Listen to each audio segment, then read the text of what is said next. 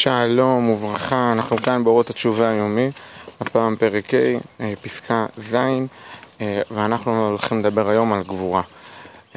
תקשיבו, אחד מהדברים שהרבה פעמים, אחת מנקודות ההנחה שאנשים מגיעים איתה לתוך עולם הקודש, שהקודש חלש, בואו נהיה אמיתיים רגע.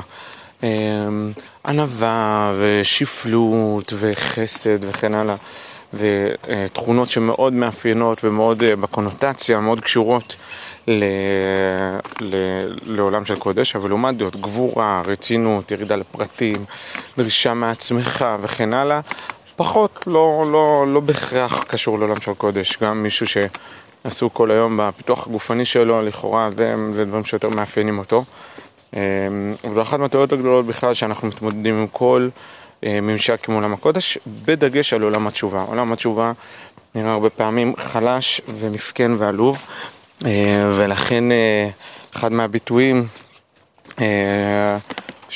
של תשובה כמו ימים נוראים, באמת לפעמים נוצר תחושה שזה כאילו ימים נוראיים, כאילו הם בעייתיים, הם כבדים, מנגינות כאלו מלאות בלאות ואולי בהכרת החטא ובתחושת רוממות קדושה כזאת, אבל מצד שני משהו מאוד מאוד אה, חלש, חלש במהותו.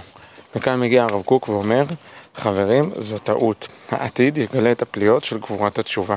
כלומר, יום יבוא, והיום הזה בא, אנחנו עכשיו חווים אותו, שעולם התשובה הולך ומתגלה. אנחנו, ועולם, ועולם התשובה לא רק מתגלה, הוא מתגלה בצורה כזאת מלאה בעוצמה.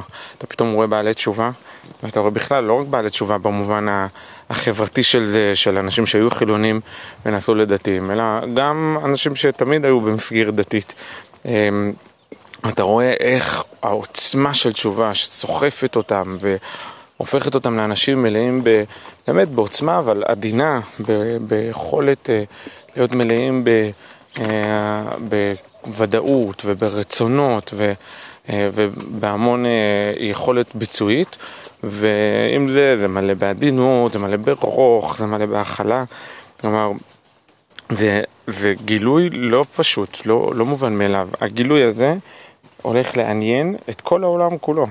אנשים התרגשו מזה. אז כמו שאנחנו מתחילים לחוות היום בעולם השירים, שלאט לאט יש יותר ויותר שירים שעוסקים בזה, אבל זה רק ילך ויגבר. זה שירים ויש ספרים ויהיה הרבה מאוד אה, ביטויים וסרטים, יהיו הרבה מאוד ביטויים אה, תרבותיים שיהיו עסוקים בלהשביע את הרצון להכיר את עולם התשובה, את המורכבויות שלו ואת היופי שבו ו... ובעיקר את הגבורה שבו.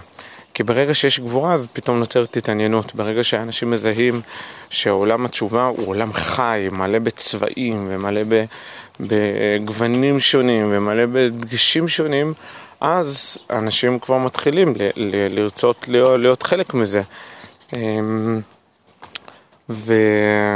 והגילוי הזה הולך לעניין את העולם הרבה יותר מכל החזיונות המפליאים שהוא רגיל לראות בכל מרחבי החיים והמציאות.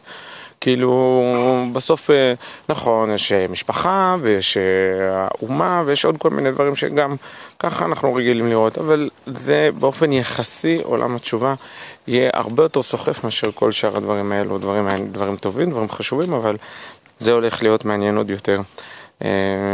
וההתגלות הזאת הולכת להיות מאוד בליבה התרבותית. אנחנו עכשיו מתחילים לראות את זה, ממש ככה, טיפין טיפין, אבל הרב קוק מדבר פה על משהו הרבה יותר גדול. אנחנו מדברים על תרבות שלמה שמושג התשובה נמצא בלב שלה. יש עוד דברים, יש ברור שיש עוד מושגים, אבל היכולת של ההתקדמות וה, וההתמודדות עם החטאים וההתפתחות קדימה, זה משהו שהולך לרתק את העולם. כבר עכשיו מרתק אותו עמוק בתוכו. וכשנגיע למצב כזה, וכאן מגיע הרב קוק ואומר לנו, שכשנגיע למצב כזה, אז זה התחייה האמיתית. כאילו, איך התחייה הולכת להיות? מזה שאנשים יאהבו לעשות תשובה. מאיפה אנחנו נביא גאולה לעולם? לא רק מזה שנצטרך We want משיח now, ולא מכל מיני פעולות כאלו ואחרות, מצוות כאלו ואחרות, אלא עצם זה שאנחנו נהיה מאוהבים ברצון לשוב, ברצון להתקדם. וכש, וכשנהיה כאלו, וכשזה ירתק אותנו, ושאנחנו באמת נהיה מחוברים לזה, כולנו, כל החברה, כולם ממש מאוהבים בזה, אז כן, בסוף זה גאולה, זה, זה, זה התחייה של עם ישראל ושל העולם כולו, ככה אנחנו נבנה את זה. בהצלחה רבה רבה רבה לכולם.